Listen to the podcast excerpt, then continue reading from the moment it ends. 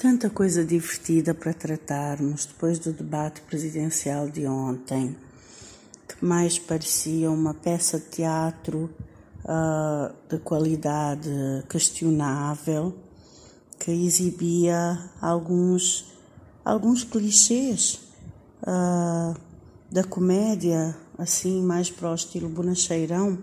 Mas pronto, não é disso que eu quero falar hoje Hoje eu quero falar de algo mais nobre, mais filosófico. A democracia. Este ano 2021 foi mesmo o ano da democracia. E parece que só no sábado é que se abriu com pompa e circunstância o ano político. Fiquei um bocadinho confusa, mas pronto, não vamos tratar disso. Mas sim, o ano da democracia, dizia eu. Alegadamente, como dizem os entendidos da lei da Constituição, tão em voga ultimamente e tão controversa de repente. Para mim, 2021 representou uma verdadeira reflexão sobre a democracia que acho que se verificou a nível mundial. Mas este ano, com três eleições, convida mesmo a uma reflexão acerca deste sistema, de como se tem realmente praticado, se tem funcionado e, sobretudo, de como pode ser protegido, melhorado, resguardado da própria ressignificação da nossa relação com a palavra, do conceito, do regime democrático. E de como tomamos a democracia por certa, infalível, confiável. Mas diariamente nas campanhas vemos as suas falhas a serem expostas e zombadas escancaradamente, aproveitando-se das fraquezas do povo, da coitadeza, que abre portas a gongons ideológicos ou pouco ideológicos, pouco éticos, da democracia de como se tem perdido e se tem retorcido, lutando para se defender dos ataques pelas várias manipulações.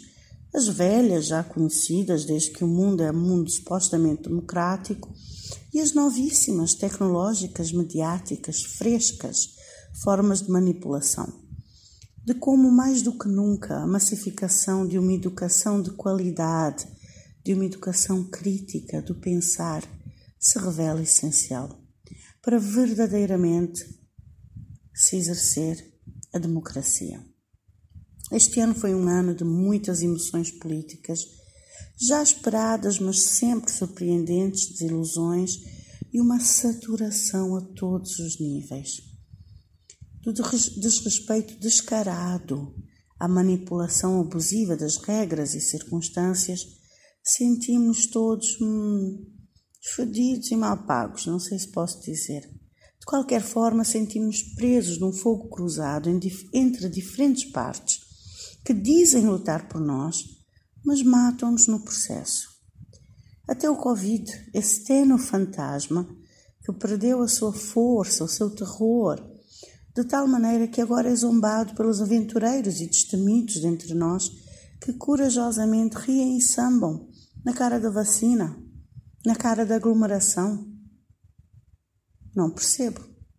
Mas dizia que mesmo o fantasma da Covid é algo que se usa a bel prazer, uma ferramenta útil e eficaz para aplacar os ânimos ou aplicar medidas convenientes.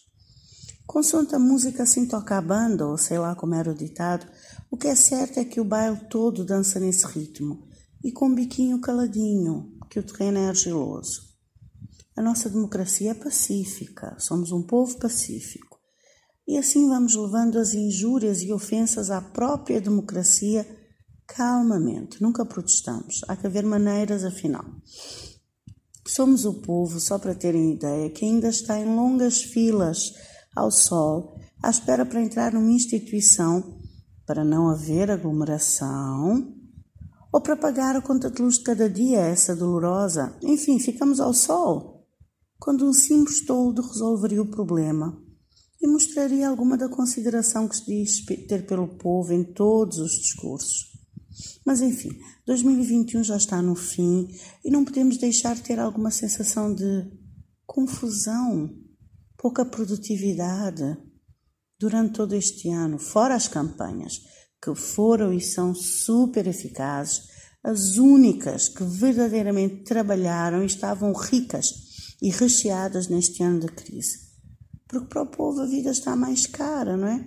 Com menos emprego, menos gasolina, menos incentivo, menos salário, menos mobilidade, até menos remédios, eh, como dizemos, de aranó, menos carne, também de aranó, menos democracia até, essa na qual éramos campeões.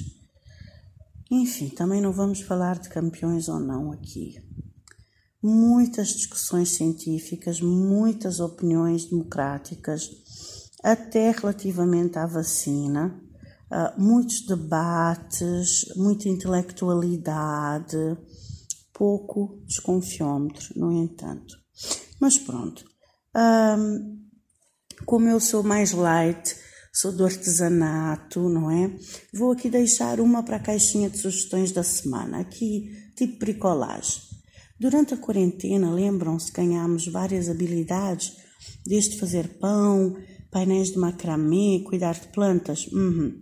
Sugiro todos pormos a bom uso essas aprendizagens de forma empreendedora para ganharmos um, um extra, não é? Para cobrir as novas despesas que agora temos, não é? Isso é educação financeira one-on-one. -on -one. Hum? Fica aqui a dica. Uma boa semana.